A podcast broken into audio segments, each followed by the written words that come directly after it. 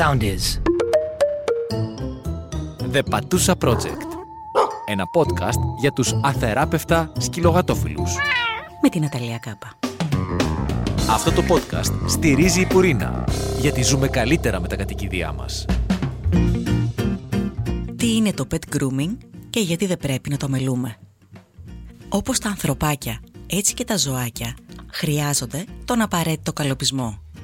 Δεν είναι ή δεν θα έπρεπε να θεωρείται πολυτέλεια, καθότι είναι κάτι το οποίο συνδέεται συν της άλλης και με τη γενικότερη υγεία των κατοικιδίων μας.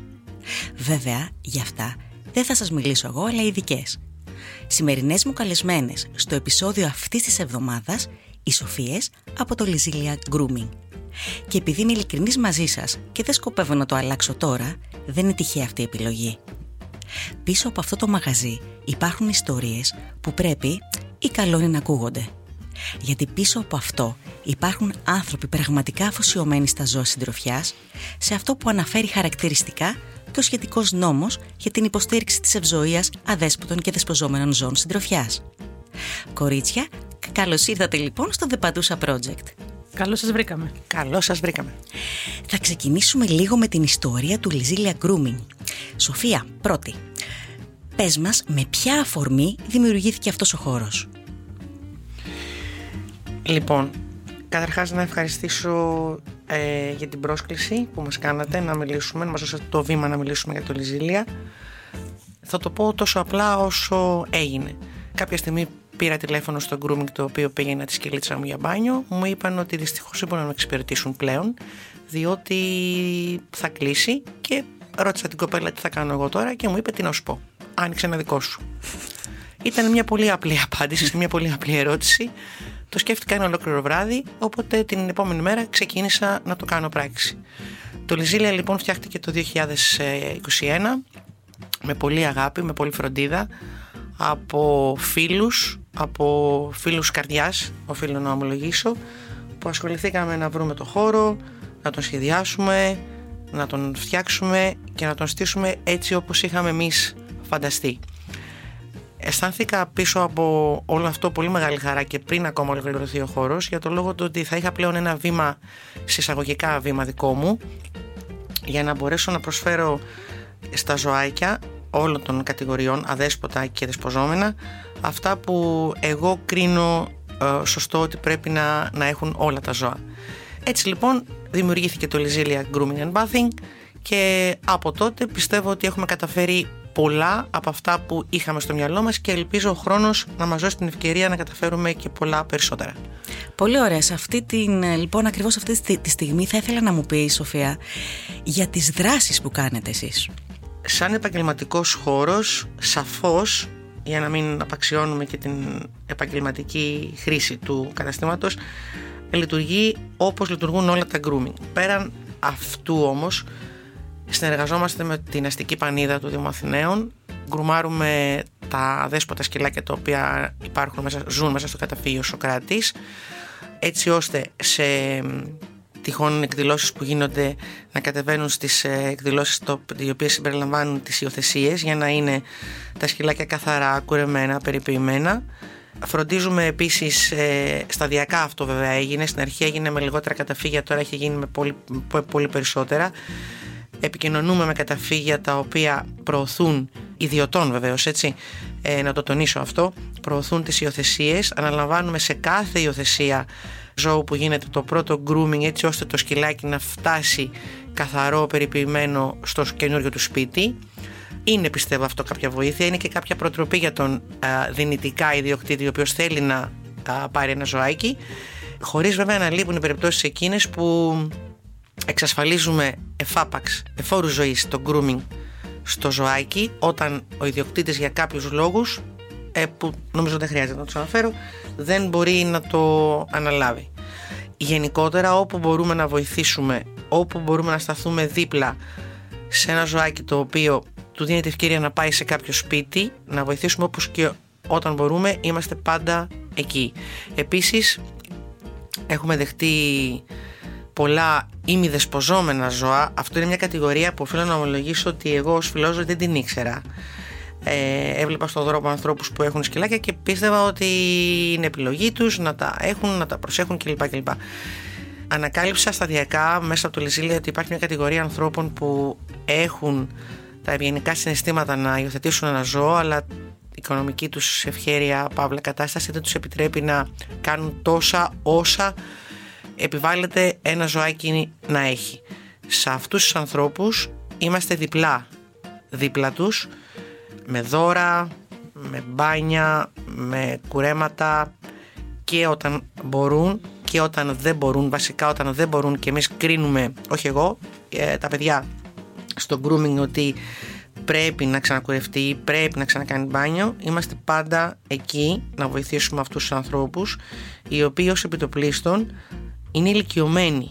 Γι' αυτό και όπως προανέφερα είναι μια κατηγορία που δεν την ήξερα. Είναι ηλικιωμένοι άνθρωποι οι οποίοι έχουν ένα ζωάκι για στροφιά. Και πιστεύω ότι αυτή η κατηγορία ανθρώπων πρέπει να εξυπηρετείται από όλα τα grooming με ιδιαίτερη προσοχή. Και ευαισθησία φαντάζομαι. Και ευαισθησία βεβαίως. Πάρα πολύ ωραία. Πολύ ωραία ιστορία λοιπόν και σας ευχόμαστε να μπορείτε και να μπορείτε πάντα να βοηθάτε και να υποστηρίζετε ανθρώπους και ζώα. Ήθελα ε, γιατί να, ε, βοηθάτε ήθελα και να πω- ανθρώπους. Ήθελα να διευκρινίσω, ε, όπως το γράφουμε και στο site μας, το About Us, το Λιζίλια δεν είναι τυχαίο σαν επιλογή. Είναι από το Λίζα και από το Ήλια. Είναι τα ονόματα των δύο σκυλιών που είχα και τα οποία έχασα το 2015 με 15 μέρες διαφορά. Είχα την ευλογία να ζήσω μαζί τους 19 και 21 έφυγαν σε αυτές τις ηλικίες και προκύπτει από το Λίζα και από το Ήλια. Οπότε πάντα το τονίζω ε, είναι αφιερωμένο σε εκείνες και ό,τι γίνεται σαν ε, εθελοντισμός και σαν ε, σύμπραξη στη βοήθεια των αδέσποτων προκύπτει από την ψυχούλα τους όπου και αν είναι. Πολύ ωραία ιστορία. Θα συνεχίσουμε λοιπόν το επεισόδιο για να μάθουμε όλοι εμείς που δεν γνωρίζουμε τι είναι αυτό το pet grooming, γιατί πρέπει να το κάνουμε και γενικότερα όλα όσα πρέπει να γνωρίζουμε για τον καλοπισμό των κατοικιδίων. Σοφία νούμερο 2, έρχομαι σε σένα. Γεια σας. Θα μιλήσουμε λοιπόν για όλα αυτά που πρέπει να γνωρίζουμε για το pet grooming και θα ξεκινήσουμε λέ- με την βασική ερώτηση τι είναι το pet grooming και τι περιλαμβάνει; Ωραία. Γεια σας και από μένα. Λοιπόν, το pet grooming είναι η διαδικασία περιποίησης τριχώματος του σκύλου μας ή της γάτας μας. Το κάθε σκυλί μας ή το κάθε γατάκι μας περιλαμβάνει μπάνιο, χτένισμα, κόψιμο νυχιών, κόψιμο ε, καθαρισμός αυτιών, κούρεμα, αναλόγως στη φυλή και το τρίχωμα του κάθε ζώου. Και αυτό πόσο συχνά πρέπει να γίνεται; είναι αναλόγως με την κάθε φυλή. Τι απαιτεί η κάθε φυλή; Δεν είναι συγκεκριμένα. Τα κοντότριχα θέλουν λίγο πιο αραιά, προσωπική μου άποψη. Τα μακρύτριχα όμως θέλουν περισσότερη περιποίηση. Γιατί έχουν και το ε, νεκρό τρίχωμα που λέμε. Οπότε πρέπει να αφαιρείτε. Το pet grooming θεωρείς ότι είναι μια πολυτέλεια ή μια ανάγκη; Σε καμία περίπτωση δεν είναι μια πολυτέλεια. Είναι μια ανάγκη. Αυτό που λέω και στους πελάτες μου, λέω ότι ένας άνθρωπος κάνει το μπάνιο του, πάει στο κομμωτήριό του τουλάχιστον μία φορά το μήνα στο κομμωτήριο και το μπάνιο του τουλάχιστον 4-5 φορές την εβδομάδα. Άρα και το σκυλάκι μας ή το γατάκι μας θέλει και αυτό τη δική του περιποίηση. Οπότε για κανένα λόγο δεν είναι πολυτέλεια. Είναι ανάγκη. Και για πες μου κάτι όμως, είναι κάτι που οικονομικά μπορεί να το συμπεριλάβει στα σταθερά του έξοδα ένας ιδιοκτήτης; Αυτό εννοείται, εξυπακούεται. Είναι αναλόγως τι θέλει ο κάθε ιδιοκτήτης. Μπορεί, ας πούμε, όπως προανέφερε και η συνάδελφος, ότι κάποιος να μην μπορεί οικονομικά. Έρχεται λοιπόν σε επαφή μαζί μου και μου λέει: Σοφία, δεν μπορώ να ανταπεξέλθω και στα δύο. Θα του κάνω όμως εγώ ένα δώρο. Θα του κάνω, ας πούμε, δώρο το μπάνιο ή το χτένισμα για να μπορέσω να βοηθήσω το σκυλί ή το γατάκι να είναι σε μια κατάσταση εντάξει. Πολύ ωραία. Αυτή η διαδικασία δημιουργεί στρες στα κατοικίδια μας. Ποια είναι η εμπειρία σας; Τα κατοικίδια μας, ε, για μένα, χωρίζονται σε τρεις κατηγορίες. Είναι σε αυτά που έρχονται πολύ χαρούμενα και απολαμβάνουν το μπάνιο τους. Είναι αυτά τα οποία είναι λίγο στρεσαρισμένα, αλλά με λίγο υπομονή και λίγη αγάπη, έως πολύ αγάπη, εγώ θα έλεγα, κάθονται, αλλά έχουμε και τα φοβικά. Τα φοβικά θέλουν, απαιτούν βασικά πολλή ώρα προσοχής. Οπότε εκεί ξέρεις ότι από εκεί που σου παίρνει ένα σκυλί για να το κάνεις ε, ένα μπάνιο, ένα κούρεμα, μια μισή ώρα, ένα φοβικό σκυλάκι θέλει τουλάχιστον το διπλάσιο χρόνο. Τουλάχιστον εγώ τη δίνω στο κάθε σκυλί. Γιατί άμα δεν αγαπάς τη δουλειά σου, αυτό φαίνεται. Οπότε, όταν σου έρχεται ένα φοβικό σκυλάκι ή γατάκι, γιατί έχουμε και τα φοβικά γατάκια, και το βλέπεις ότι πάει να δαγκώσει, γαβγίζει, φοβάται, κλείνεται λίγο, το βλέπεις, εσύ εκεί πρέπει λίγο να το χαλαρώσεις ώστε να το απολαύσει. Όχι να είναι κάτι κακό, γιατί για όλη του ζωή μετά θα έχει αυτή την περιποίηση. Θα είναι και λίγο τραυματική εμπειρία για το ζώο, φαντάζομαι. Εννοείται. Οπότε, φρόνιμο, μήπως είναι τελικά ε, από πολύ μικρά να τα πηγαίνουμε για να μάθουν και τη διαδικασία αυτή; Αυτό εννοείται. Για αρχή, εγώ λέω σε όλους ότι το κύριο πράγμα που πρέπει ένας ιδιοκτήτης να αρχίζει στο σπίτι, τα, τα πολύ απλά πράγματα είναι τα νυχάκια του, τα αυτάκια του και τα δοντάκια του πρέπει ένα σκυλάκι ή ένα γατάκι να μάθει να δέχεται αυτά τα τρία. Γιατί μετά όταν θα πάει σε έναν επαγγελματικό χώρο και δεν τα έχει μάθει και αυτό θα στρεσαριστεί και εγώ μπορεί να στρεσαριστώ μαζί του. Οπότε, καλό είναι ένα σκυλάκι και ένα γατάκι να τα μαθαίνουν από πολύ μικρή ηλικία αυτά, όπως και το μπανάκι. Συνήθως, μετά από τους 5 με 6 μήνες, εγώ λέω, που θα έχουν εμβολιαστεί πλήρως, γιατί πρέπει να είναι πλήρως εμβολιασμένα, μπαίνουν σε ένα τέτοιον χώρο. Οπότε μετά τους 5-6 μήνες. Και μήπως υπάρχει και επειδή κάπου διάβασα ότι καλύτερα θα είναι πρώτα να έχουν πάει μια βόλτα, να έχουν παίξει, να είναι δηλαδή σε καλή διάθεση και μετά αφού είναι αρκετά ικανοποιημένα ας πούμε να το πας για το grooming τους. Αυτό ισχύει αυτό; Ε, ισχύει εν μέρη. Ε, αυτό είναι για τα σκυλιά τα οποία είναι πολύ υπερκινητικά. Έχω πολλά σκυλάκια τα οποία το απολαμβάνουν, έρχονται με πολύ μεγάλη χαρά, οπότε δεν χρειάζεται βόλτα. Μετά θα πάνε τη βόλτα τους. Ε, αλλά έχω και τα σκυλάκια τα οποία είναι πολύ στρεσαρισμένα, οπότε σε αυτά τα σκυλάκια, ναι, καλό θα ήταν μία βόλτα πριν έρθουν στο χώρο μας. Και τώρα θα, θα γυρίσω πάλι στη Σοφία νούμερο 1 και θα τη ρωτήσω. Το grooming, πέρα από το καλοπιστικό κομμάτι της ομορφιάς, λέγεται ότι βοηθάει και στη γενικότερη υγεία των κατοικιδίων. Τι ξέρουμε γι' αυτό; είναι σημαντικό τόσο όσο και το να επισκέπτεται ένα ζωάκι τον κτηνίατρο.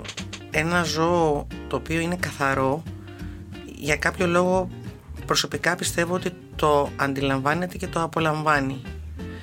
Ε, απόδειξη αυτού είναι η κατηγορία των ημιδεσποζόμενων ζώων που όταν τα φέρνουν στο κατάστημα άνθρωποι οι οποίοι τα προσέχουν σκυλάκια τα οποία δεν έχουν κάνει ποτέ μπάνιο στη ζωή τους. Δεν έχουν κουρευτεί ποτέ. Μπαίνει ένας άλλος σκύλος και βγαίνει ένας άλλος σκύλος. Και μετά σε επικοινωνία με τους ανθρώπους που τα φροντίζουν ε, το feedback που έχουμε είναι ότι η συμπεριφορά ε, του σκύλου έχει αλλάξει μακράν. Θεωρώ ότι είναι πολύ σημαντικό. Είναι πολύ σημαντικό επίσης και για τον άλλο λόγο. Πολλές φορές η Σοφία στο ψάξιμο, συσσαγωγικά να το πω εκλεκευμένα στο ψάξιμο, στο μπάνιο του ζώου ανακαλύπτει διάφορα. Ε, μια μικρή κίστη, ένα μικρό τραυματισμό, ε, μια μικρή ελίτσα η οποία έχει ματώσει, κάτι που ο ιδιοκτήτης επειδή δεν μπαίνει σε αυτή την εξονυχιστική διαδικασία στο σπίτι ε, ενδεχομένως και να μην τα δει. Οπότε η Σοφία πάντα ενημερώνει μετά το συνεργαζόμενο κτηνίατρο που έχουμε για το ότι το συγκεκριμένο σκυλάκι έχει αυτό ή τον ιδιοκτήτη βέβαια πρωτίστως. Επισκεφτείτε τον κτηνίατρό σας, δείξτε του αυτό ή μιλήστε μαζί του γι' αυτό. Γι' αυτό πιστεύω ότι και από όλες τις απόψεις και να το δεις, το ζώο καταλαβαίνει την καθαριότητά του αφενός, όπως τόσο απαραίτητη είναι και η επίσκεψη σε έναν κτηνίατρο. Πολύ ωραία. Οπότε λειτουργεί και ως πρόληψη επί της ουσίας και για διάφορες ασθένειες, όπως ακούω. Βεβαίως. Εννοείται. Σε δερματικά πράγματα εννοείται. Όπως επίσης ότι μπορεί ένα σκυλάκι το οποίο είναι μακρύτριχο και μπορεί ο ιδιοκτήτης να μην έχει την ευχαίρεια να το χτενίζει σπίτι, μπορεί να κολλήσει κάποιο τσιμπούρι, κάποιο ψηλό που εννοείται πως ο ιδιοκτήτης δεν θα το δει. Οπότε εγώ στο, στο grooming, στο, στο χώρο μας, θα το δω, θα κάνω τον απαραίτητο, το απαραίτητο μπάνιο, την απαραίτητη θεραπεία, θα ενημερώσω την ιδιοκτήτη, οπότε να ενημερώσει και αυτός με τη σειρά του τον κάθε εκτενίατρο που έχει. Πολύ ωραία. Θέλω τώρα να μιλήσουμε λίγο για τα γατάκια, γιατί πολλοί έχουμε στο μυαλό μας ότι οι γάτες, επειδή είναι λίγο πληρώνονται μόνες τους, μπαίνουν στο μπάνιο, δέχονται το νερό. Όπως καλά είπες, ε, οι γάτες, αυτό που λέμε, ε, κάνουν μπάνιο μόνες τους. Ε, οπότε όταν σταματήσουν οι γάτες να κάνουν μπάνιο μόνες τους, πάει να πει ότι υπάρχει κάποιο πρόβλημα. Οπότε εκεί ενημερώνουμε τον, τον κτηνίατρο. Αλλά εγώ έχω συγκεκριμένα πολλές γάτες, τις οποίες και κάνω μπάνιο και κουρεύω. Δεν είναι κακό να κουρεύονται οι γάτες. Υπάρχουν πολλές γατούλες, τις οποίες εγώ έχω συγκεκριμένα, οι οποίες έχουν δερματικά ε, προβλήματα. Οπότε είναι μετά από ενημέρωση του κτηνιάτρου, όπου πρέπει να κουρευτούν με ειδικό τρόπο. Οπότε ναι, δεν είναι κακό να. δεν κάνει κακό στο τρίχωμα της γάτας. Ούτε το χτένισμα, ούτε το, συγγνώμη, ούτε το μπάνιο, ούτε το, το κούρεμα. Και αυτό ισχύει και για τις κοντότριχες και για τις μακρύτριχες. Είναι διαφορετική η μέθοδος και χτενίσματος και κουρέματος και μπάνιου στο κάθε γατάκι. Και όταν μια γάτα δεν θέλει με τίποτα το νερό, πώς την πείθουμε; Εγώ είμαι της άποψης ότι γενικότερα, είτε σε ένα σκυλάκι είτε σε ένα γατάκι, όταν το βλέπεις ότι ζορίζεται, σταματάς αμέσως ό,τι κάνεις. Το κατεβάζεις είτε από την πανιέρα είτε από τον πάγκο, του δίνεις πολύ χρόνο και πολύ αγάπη. Του δίνεις κάποια λιχουδιά, αν μπορεί να φάει εννοείται, με συνεννόηση με τον ιδιοκτήτη πάντα. Παίζεις μαζί του λίγο να φύγει το στρες που έχει. Ξαναδοκιμάζεις και αν δεις ότι πάλι στρεσάρεται υπάρχουν άλλα είδους προϊόντα όπως ας πούμε ένα γάντι, ο αφρός δεν χρειάζεται δηλαδή να μπει και να στρεσαριστεί ένα σκυλάκι ή ένα γατάκι απλά επειδή θέλουμε εμείς έχουμε στο μυαλό μας ότι μόνο με το μπάνιο, με το νερό, με το σαπούνι θα καθαριστεί. Έχουν βγει και πολλά άλλα προϊόντα τα οποία καθαρίζονται. Πάρα πολύ ωραία. Θα, ε, τώρα είναι σαν να έχεις στο μυαλό μου γιατί ήταν η επόμενη ερώτηση. Τι συμβαίνει με τα προϊόντα ομορφιάς και τι μπορούμε να βρούμε γενικότερα και τι πρέπει να προσέχουμε όταν τα επιλέγουμε; Σοφία νούμερο 1, εσύ; Ναι. Τέλεια. Λοιπόν, όχι επειδή είμαι ε, σχετική, ε, έπρεπε να γίνω σχετική διότι έχω αναλάβει τις, ε, τις παραγγελίες να το πω έτσι στο χώρο του καταστήματος. Όπως σε όλα τα πράγματα υπάρχουν πολλές κατηγορίες. Ισχύει και εδώ το ότι ό,τι πληρώνεις παίρνεις. Εκλαϊκευμένα πάντα. Καλό θα είναι όλα τα ζωάκια να χρησιμοποιούν καλλιτικά αμυγός κτηνιατρικής χρήσης το καταλαβαίνω βεβαίως ότι μπορεί κάποιοι άνθρωποι να μην μπορούν να διαθέσουν ένα ποσό για να πάρουν ένα κτηνιατρικό ε, σαμπουάν ή αφρό ή άρωμα. Είναι καλύτερα να περιοριστεί η συχνότητα του μπάνιου και να αγοράσουν ένα καλύτερο σαμπουάν παρά να επιλέξουν να κάνουν το ζώο τους πολύ συχνά μπάνιο με ένα σαμπουάν δεύτερης ή τρίτης κατηγορίας. Η κακή ποιότητα ενός καλλυντικού προϊόντος για τα, στα pet και στα grooming και στο σπίτι δυστυχώς θα φανεί πάνω στο ζώο. Και σε αυτό θα ήθελα να τονίσω κάτι σχετικά με τα σαμπουάν. Μου έρχονται πολλοί ιδιοκτήτες οι, οι οποίοι μου λένε ε, Σοφία, βλέπω ότι αραιώνεις ένα σαμπουάν. Αυτός είναι ο σωστός τρόπος στα επαγγελματικά σαμπουάν. Όταν λοιπόν ένας ιδιοκτήτης πάει σε ένα pet shop να αγοράσει ένα σαμπουάν, θέλω οπωσδήποτε, γιατί πολλές φορές τα παιδιά που δουλεύουν σε αυτά τα μαγαζιά δεν έχουν το χρόνο ώστε να εξηγήσουν πώς πρέπει να αραιώσουν ή να χρησιμοποιήσουν το κάθε σαμπουάν και ο κάθε ιδιοκτήτης δεν θα κάτσει να διαβάσει από πίσω την ταμπέλα. Οπότε έτσι μου έρχονται πολλά σκυλάκια με πολλά δερματικά και αυτό είναι λόγω κακής χρήσης του σαμπουάν. Οπότε θα ήθελα ή να κάθονται να διαβάζουν από πίσω το ταμπελάκι, το οποίο συνήθως το λέει, ή να ρωτάνε τον κάθε ε, άνθρωπο σε κάθε pet shop πώς θα χρησιμοποιήσω εγώ το κάθε σαμπουάν. Έχει διαφορετική χρήση το κάθε σαμπουάν. Πολύ ωραία. Θα συνεχίσουμε σχετικά με το κομμάτι pet grooming και καλοκαιρινή και χειμερινή μήνες. Τι συμβαίνει, υπάρχει αλλαγή στην ανάγκη του grooming, τους ζεστούς από τους κρύους μήνες ε, του χρόνου; Εννοείται. Το, τα καλοκαίρια, τους καλοκαιρινούς μήνες, τα ζωάκια μας χρειάζονται περισσότερη φροντίδα. Περισσότερες φορές ε, τα κουρεύουμε, περισσότερες φορές τα χτενίζουμε από ότι τους χειμερινούς μήνες. Στους χειμερινούς μήνες μπορούμε να κρατήσουμε ένα σκυλάκι με περισσότερο τρίχωμα γιατί το προστατεύει και από το κρύο. Οπότε ναι, είναι πολύ μεγάλη η διαφορά η χειμερινή με τους καλοκαιρινούς μήνες. Επίσης το καλοκαίρι χτενίζουμε περισσότερες φορές ένα ζώο, είτε είναι μακρύτριχο είτε είναι κοντότριχο. Και γι' αυτό θα ήθελα να τονίσω ότι πρέπει να παίρνουμε κάθε φορά τη σωστή βούρτσα, γιατί πολλές φορές μου έρχονται με βούρτσες οι οποίες κάνουν κακό στο τρίχωμα του σκύλου. Ή στο γατάκι μας. Επίσης. Οπότε ανάλογα αν έχεις κοντότριχο ή μακρύτριχο, διαλέγεις και τη βούρτσα που πρέπει να το χτενίσεις. Εννοείται, ναι. Καλοκαίρι και θάλασσα και σκυλάκια που κάνουν μπάνιο στη θάλασσα. Τι κάνουμε μετά; Ωραία, πολύ ωραία ερώτηση. Λοιπόν, αφού απολαύσει το κάθε μας σκυλάκι το μπάνιο του, γιατί μην πέρει στο, στο σκυλάκι μας να μπει μέσα, να έρθει σε επαφή με το νερό, να παίξει, να νιώσει ελευθερία. Ένα σκυλί δεν είναι ότι το έχω σπίτι, το πάω βόλτα τέλος. Τα αφήνουμε ελεύθερα, να ζήσουν. Γι' αυτό έχουμε τα σκυλάκια. Να βρωμιστούν, να παίξουν. Αυτό είναι η χαρά της ζωής. Και μας ενδιαφέρει και εμάς να τα βλέπουμε χαρούμενα.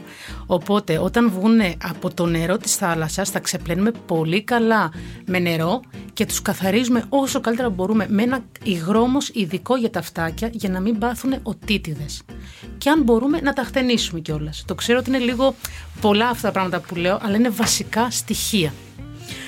Και αν ε, έχω πάει εγώ για παράδειγμα τώρα για κάμπινγκ, πόσο εύκολο είναι, πόσο συχνά θα πρέπει να λούσω το σκυλί μου με γλυκό νερό εννοώ για να μην ε, πάθει κάποιο δραματικό για παράδειγμα. Είναι αναλόγως και τι ράτσες έχουμε. Γιατί έχουμε βέβαια και τα ημίαιμα, τα οποία για μένα είναι τα καλύτερα σκυλάκια. Ε, αναλόγως τι τρίχωμα έχουν, τι ε, παρελθόν έχουν με δερματικά, αν έχουν κάνει δερματικά. Για μένα θα ήταν σημαντικό να τα ξεπλένουμε κάθε φορά που βγαίνουν από το, από το θαλασσινό νερό, για να μην κάνουν κάποιο δερματικό. Πάρα πολύ ωραία.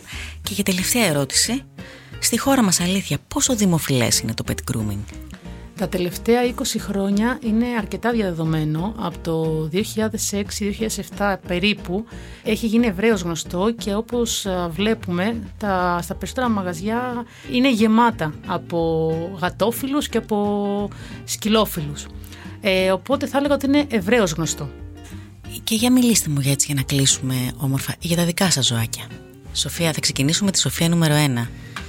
Λοιπόν, ε, όπως προανέφερα, μεγάλωσα πάντα, ε, μεγάλωσα όλα, όλα τα χρόνια σε μια οικογένεια που πάντα είχαμε ζώα.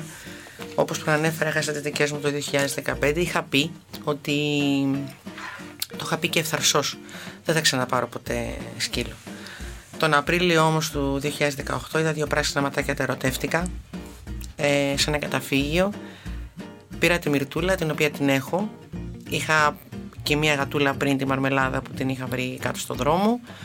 Και στην πορεία πριν δύο χρόνια υιοθέτησα και τον Μπάρι, που ίσως ήταν αγατάκι ταλαιπωρημένο, που δεν τα κατάφερε η αδερφή του, είχε μείνει μόνος του και τον πήρα και αυτόν. Ζω λοιπόν σε ένα σπίτι με δύο γατιά και με ένα σκύλο. Είναι μεγάλη ευθύνη το να έχεις ε, ζώο, έχω να πω, προσωπική μου βεβαίως άποψη. Εκτιμώ ότι η φιλοζωία δεν είναι κάτι το οποίο μπορείς να το επιβάλλεις πάνω σε κάποιον ε, πρέπει να έχεις ευγενή συναισθήματα για να αποκτήσεις ένα ζώο. Πιστεύω επίσης ότι οι άνθρωποι οι οποίοι αγαπούν τα ζώα και τα φροντίζουν είναι ικανοί για πάρα πολύ καλά πράγματα στο κοινωνικό τους περίγυρο. Είναι καλό να προτρέπουμε τους ανθρώπους να πάρουν, ε, να υιοθετήσουν σκυλάκια και δεν το ήξερα γιατί μπήκα στην κατηγορία αυτή όταν έχασα τις δύο τις δικές μου και μετά πήρα εγώ άλλο σκυλάκι. Πρέπει εμείς οι φιλόζωοι πρώτοι από όλους να υιοθετούμε ζώα. Γιατί εμείς είμαστε ήδη σε εισαγωγικά δηλωμένοι φιλόζωοι. Δεν υπάρχει λόγος να ασκούμε πίεση σε κάποιον να υιοθετήσει ένα ζώο όταν κρίνουμε ότι δεν είναι ικανός όχι, μιλάμε για μια συμβίωση η οποία μπορεί να είναι και 20 ετή. Δεν μπορεί σε καμία περίπτωση να πιέσεις κάποιον να το κάνει στην προσπάθειά σου, ίσως να τον βάλεις σε αυτόν τον κόσμο της φιλοζωίας. Αυτή πιστεύω σε πολύ σύντομο χρονικό διάστημα περίτρανα αποδεικνύονται ανίκανοι για να έχουν ένα ζώο και αυτός που την πληρώνει εν τέλει είναι το ζωάκι. Σοφία νούμερο 2, για πες μας εσύ. Εγώ έχω ένα παιδί, γιατί είναι το παιδί μου, είναι ο γιος μου που λέω, το Ριχάρδο μου, όπου τον πήρα εγώ στα χέρια μου 3,5-4 μηνών περίπου. Τον είχε, είναι λαμπραντοράκος ε, τον είχε υιοθετήσει μια οικογένεια, αλλά βλέποντας ότι τους είχε κάνει το σπίτι χάλια, γιατί ήταν κουτάβι, Εννοείται. τον παρατήσανε. Οπότε έπρεπε να βρεθεί μια οικογένεια. Με πήρε λοιπόν μια φίλη μου και μου λέει: Σοφία, μου λέει: Έχω μια έπληξη. Πήγα και είδα απλά το, το παιδί μου με ένα ε, πορτοκαλί φιόγκο στο λαιμό. Τον ερωτεύτηκα. Και από τότε είμαστε 12 ευτυχισμένα χρόνια και ελπίζω να είμαστε ακόμα 12 χρόνια ευτυχισμένα. Στο εύχομαι πραγματικά. Κορίτσια, ευχαριστώ πάρα πολύ που ήσασταν εδώ μαζί μας. Εμείς ευχαριστούμε. Πες μου. Θα ήθελα ναι. επίσης να τονίσω κάτι το οποίο ξέχασα. Τους καλοκαιρινούς μήνες θα ήθελα οι ιδιοκτήτες να προσέχουν λίγο τα πατουσάκια και τις μύτες των σκύλων μας. Γιατί το δάπεδο κάτω ναι, καίει και γίνονται πολλά εγκάβματα και μου φέρνουν πολλά σκυλάκια με εγκάβματα. Εγώ συνήθως τι κάνω στον δικό μου και το λέω και στους πελάτες μου. Εγώ βάζω ένα αντιλιακό το οποίο είναι μεγάλης προστασίας, παιδικό, στο ψυγείο να είναι παγωμένο ή βαζελίνη, πάντα παγωμένη.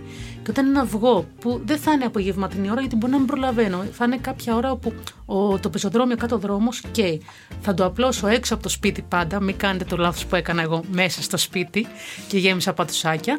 Ε, απλώνω και στις τέσσερις πατουσίτσε και στη μύτη. Γιατί έχω δει σκυλάκια με εγκάβματα στη μύτη. Θέλουν πολύ προσοχή. Μπορείς να βάλεις αντιλιακό στη μύτη τους. Ναι. Αλήθεια. Στη μουσούτα Στη τους. μουσου- μουσούδα. α- Από πάνω στο, στο μητάκι που λέω, ναι, στο κουμπί μας. Μάλιστα. Πολύ χρήσιμη πληροφορία αυτή. Οπότε τώρα κορίτσια θα κλείσουμε το επεισόδιο. Ευχαριστώ πάρα πολύ που ήσασταν Εμείς εδώ μαζί μας. ευχαριστούμε. Ήταν πολύ ενδιαφέροντα τα πράγματα που ακούσαμε. Σας ευχόμαστε να συνεχίσετε πραγματικά τη δράση σας. Να είστε δηλαδή παρούσες πάντα εκεί που υπάρχει ανάγκη. Και εμείς θα τα πούμε στη συνέχεια στο επόμενο επεισόδιο. Ευχαριστούμε πάρα πολύ.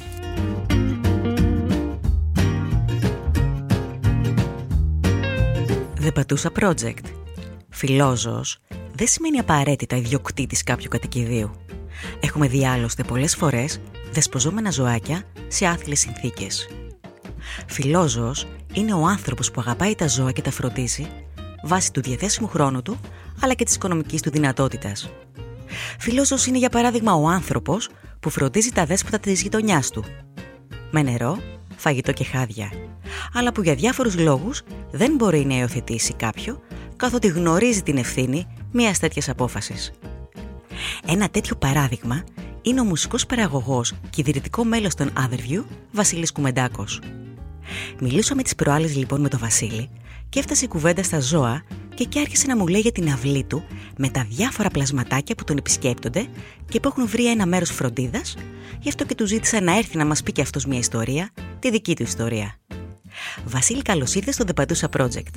Καλησπέρα και χαίρομαι που είμαι εδώ στις όμορφες πατούσες των μικρών μας φίλων. Λοιπόν, θα ξεκινήσουμε λοιπόν με το βασικό ερώτημα. Τι σημαίνει για σένα η φιλοζωία; Είναι οικογένεια. Δεν είναι πλέον, δεν, όταν αγαπάς τα ζωάκια τα βλέπεις σαν οικογένειά σου. Είτε αδέσποτα είναι είτε και περισσότερο τα αδέσποτα καμιά φορά γιατί έχω σκυλάκια, έχω δύο σκυλάκια αυτή τη στιγμή αλλά είναι στη Σύμη. Μένουν με τη μητέρα μου και την αδερφή μου. Λόγω ακριβώς όπως το είπες εγώ μετακόμισα σε ένα πολύ μικρότερο σπίτι από αυτό που ήμουνα όπου τα είχα εκεί. Ήταν ένα σπίτι 120 τετραγωνικά, τώρα μένω σε ένα σπίτι 35 τετραγωνικά. Και καταλαβαίνεις ότι είναι πολύ δύσκολο να έχεις ένα ζωάκι μέσα σε ένα τόσο μικρό σπίτι και με μένα που λείπω τουλάχιστον 10 ώρες από το σπίτι είμαι εκτός καθημερινά είναι πο- εξαιρετικά δύσκολο να φροντίσεις ένα, ένα ζώο το οποίο και εγώ σου ξαναλέω ότι το βλέπω σαν οικογένεια δεν το βλέπω σαν ζώο το οποίο, ω έλα μωρέ εντάξει θα είναι καλά θα άφηνες το παιδί σου 10 ώρες μόνο του στο σπίτι. Κάνεις, Ακριβώς αυτό. κάνεις. Ακριβώς αυτό. Και επειδή τώρα μόλις μάθαμε λοιπόν ότι ο Βασίλης έχει και Έχω. ζωάκια Έχω. απλά στο νησί, Ναι. στο όμορφο νησί της Σίμης ε, οπότε γνωρίζει πολύ καλά την Είχα από- ευθύνη ναι. του πράγματος. Είχα από πολύ μικρός. Δηλαδή, όταν γεννήθηκα, οι γονείς μου πήραν ένα σκυλάκι το οποίο γεννήθηκε ίδια μέρα με μένα, το Max.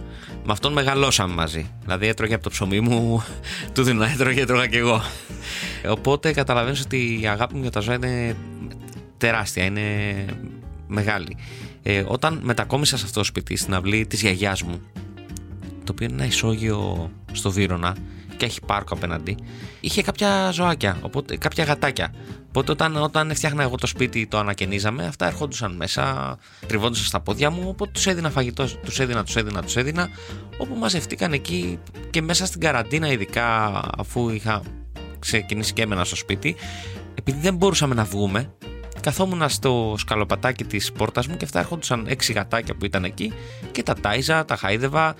Ε, ακόμα και στο χιονιά τους είχα αφήσει ανοιχτή την πόρτα. Είχα στρώσει κάτω κάτι χαλιά και κάτι σεντόνια που δεν χρειαζόμουν και είχαν έρθει γύρω στα 6-7 γατιά ενώ χιόνιζε έξω, είχε στρώσει το χιόνι μέχρι τι 12 το βράδυ. Και τι είχε γίνει, επειδή όταν έκλεινα την πόρτα, αυτά τρελαινόντουσαν και πηδούσαν δεξιά-αριστερά, θέλαν να βγούνε. Το προσπάθησα γιατί έκανε πάρα πολύ κρύο. Άφησα την πόρτα ανοιχτή από το πρωί μέχρι το βράδυ. Δεν θέλω να Στορκίζομαι. σκέφτομαι για το κρύο με στο σπίτι. Άκου. Είχα ανάψει και τα δύο air condition. Είχα βάλει δύο παπλώματα. Καθόμουν να βλέπα τηλεόραση και η πόρτα ανοιχτή. Και ήταν τα γατιά. Είχαν αράξει πάνω. Άλλος- Και έτσι μας βρήκε το βράδυ. Αυτό. Δεν, ε, δεν μπορούσα να κλείσω την πόρτα. Δηλαδή κοιμήθηκα έτσι με ανοιχτή πόρτα. Λέω τώρα ποιος θα έρθει; Οπότε άφησα τα γατιά να κοιμηθούν μέσα μέχρι να, να έρθει το άλλο το πρωί. Να μπορούν να βγουν έξω. Να... Το ένα φταρνιζόταν. Είχε συνάχη. Αχ, Ήταν σε τέτοια φάση. Ναι, ξέρεις. κατάλαβα. Είναι ανιδιοτελής αγάπη. πρέπει να έχεις συνέστηση. Βέβαια είσαι και ένας άνθρωπος που, όπως μας είπες, έχεις μεγαλώσει με ζωάκια. Οπότε Ναι. σου, είναι πολύ, σου βγαίνει πολύ φυσικά, αν θες, το να τα προστατεύσεις. Ισχύει. Να τα φροντίσεις. Εντάξει, αυτό, νομίζω ότι κάποιος που αγαπάει τα ζώα, αγαπάει όλα τα ζώα. Δεν είναι. Δεν κάνει ε, διαχωρισμούς. Ξέρεις, εγώ βλέπω και ανθρώπους που περνάνε από την αυλή μου έξω, οι οποίοι αρκετοί φαίνονται και άστεγοι. Είναι, είναι, είναι άστεγοι. Και όμως ταΐζουν τα, τα γατιά. Τους βλέπω που σταματάνε και ταΐζουν τα γατιά. Και λες, Α, είναι. εντάξει εγώ που έχω μια στέγη. Αυτός ο άνθρωπος πόση αγάπη έχει για τα ζώα, ρε φίλε; Αυτό είναι το απίθανο. Αυτό είναι το μεγαλείο του ανθρώπου. Το βασικά. καταλαβαίνεις αυτό που σου λέω. Ότι ο άνθρωπος έχει δύο πραγματάκια στα, στα χέρια του. Έχει, τον βλέπεις, έχει όλη, όλη την πραγμάτιση σε δύο τσάντες. Και περνάει και ταζει τα γατιά. Έχω ένα pet shop ακριβώς δίπλα, μεσοτυχία. Και τα ταΐζουμε και οι δύο. Δηλαδή πρέπει να είναι οι πιο ευτυχισμένες αγάτε τη Αθήνας. γιατί τρώνε και από το pet shop, τρώνε και από μένα. Και έχουν και την αυλή. Έχουν και την αυλή. Που αισθάνονται Ναι. πιο κακά τα ψέματα. Υπάρχει μια ασφάλεια, σου δίνει Είναι μια σαν αίσθηση χωριό ασφάλειας. μωρέ ο Βύρονα σε εκείνο το σημείο. Είναι σαν χωριό, οπότε και τα ζωάκια πίσω δεν βγαίνουν στον δρόμο καθόλου. Δηλαδή είναι όλο στην αυλή μου και δίπλα στο pet shop και είναι όλο σαν γειτονιά πολύ όμορφα. Απλά θα πρέπει να στηρωθούν γιατί τα 6 θα γίνουν 36. Έχουν στηρωθεί ήδη από το pet shop. Τα έχει Α. αναλάβει το παιδί Μπράβο του. και συνεισφέρουμε κι εμείς όσο μπορούμε. Αλλά το παιδί από μόνος του τους έχει κάνει τα εμβόλια, τους, τα έχει στηρώσει, τα φροντίζει. Όταν χτυπήσει κάποιο κάθεται και το προσέχει. Τα αφήνει και μπαίνουν στο pet shop. Είναι πολύ καλό παιδί δίπλα, οπότε έχουμε ταιριάξει ωραία. Για πες μου λίγο από αυτά τα 6 γατάκια, εσύ ξεχωρίζεις κάποιο. Ξεχω... Κοίταξε, είναι ένα γατί ο Ζούλης. από τον Γκριζούλη, έτσι τον έχουν ονομάσει. το οποίο ήταν χτυπημένο το κεφαλάκι του και το ένα μάτι του δεν βλέπει. Είναι θολό. Τέλος πάντων. Ε, αυτός έχει κλέψει τις καρδιές όλων. Όποιος έρχεται δηλαδή, κατευθείαν επειδή είναι και πολύ παιχνιδιάρης, έρχεται. Βασικά ξέρετε, επειδή έχω συνέχεια την πόρτα ανοιχτή. Σκάνει τα γατιά είτε από το παράθυρο είτε από την πόρτα και με το πανέξω ψυγείο. Τα βλέπεις και τα- τρία-τέσσερα μπαίνουν μέσα στο σπίτι κατευθείαν. Πλάκα έχει καμιά φορά που αφήνω ανοιχτά. Τη, είχα βασικά, έγραφα μουσική και είχα το παράθυρο του στούντιο ανοιχτό. Και ξαφνικά γυρνάω πίσω στον καναπέ και είχε εξαπλώσει μια άλλη γάτα που έχουμε έτσι, σαν τίγρης που είναι πολύ μεγάλος. Είχε εξαπλώσει στον καναπέ έτσι και με κοίταγε. Εγώ βάραγα δεν ξέρω πόσα ντεσιμπέλ εκείνη την ώρα. είχε μπει το γατί από το παράθυρο, δεν το πήρα ποτέ χαμπάρι και είχε κάτσει στον καναπέ και με κοίταγε. Έχεις και το παρεάκι σου δηλαδή. Ναι, κοίτα στην, καρα- στην καραντίνα, σου πω την αλήθεια, δεν την πάλευα χωρίς τις γάτες. Που εγώ ήμουνα ξεκάθαρα dog person, Ναι. α, ξεκάθαρα προτιμούσα τα σκυλιά. Τώρα που είμαι δυόμιση χρόνια στο σπίτι αυτό, έχω λατρέψει τις γάτες. Δηλαδή, το σκέφτομαι επόμενο μου ζωάκι, αν πάω σε μεγαλύτερο σπίτι, θα είναι σίγουρα μια γάτα. Ε, πέρα από σκυλάκι που αγαπώ. Καλό είναι να, να πούμε ότι υπάρχουν και πολλά φιλοζωικά σωματεία και πολλές Εννοείται. πολλοί οργανισμοί μπορείς να υιοθετήσεις ένα σκυλάκι ή ένα γατάκι, γιατί κάνεις ένα καλό. Ένα καλό παραπάνω. Είναι πολύ καλό να έχεις ένα σκυλάκι και να το αγαπάς, αλλά άμα μαζεύεις και ένα δεσποτάκι είναι ακόμα καλύτερο. Δίνεις μια ευκαιρία ζωής. Αυτό. Δεν είναι απλό αυτό το πράγμα. Ισχύει. Ευχαριστούμε πάρα πολύ, Βασίλη, για την όμορφη ιστορία σου με τις γάτες και σου Είπα, ευχόμαστε σύντομα να αποκτήσεις μεγαλύτερο σπίτι και να αποκτήσεις και ένα τετράποδο σύντροφο. Το εύχομαι και εγώ στον εαυτό μου γιατί είναι ψυχοθεραπεία. Ξεκάθαρα. Εγώ σου λέω δεν θα την πάλευα στην καραντίνα, ειδικά την πρώτη χωρίς γάτες. Θα είχα πέσει σε κατάθλιψη. Αυτά λοιπόν, είδατε πόσο καλό κάνουν τα ζωάκια. Λοιπόν, όλοι μας υιοθετούμε ότι όσοι δεν έχουμε, υιοθετήστε. Αν όχι από τώρα, από το Σεπτέμβριο. Ευχαριστούμε πολύ, Βασίλη, και καλές διακοπές. Επίσης.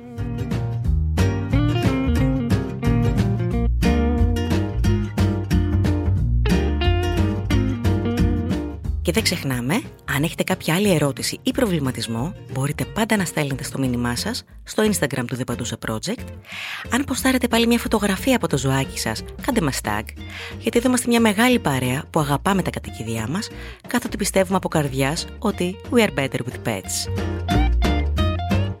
Ακολουθήστε μας στο Soundees, στο Spotify, στο Apple Podcasts και στο Google Podcasts. Αυτό το podcast στηρίζει η Πουρίνα, γιατί ζούμε καλύτερα με τα κατοικίδια μας.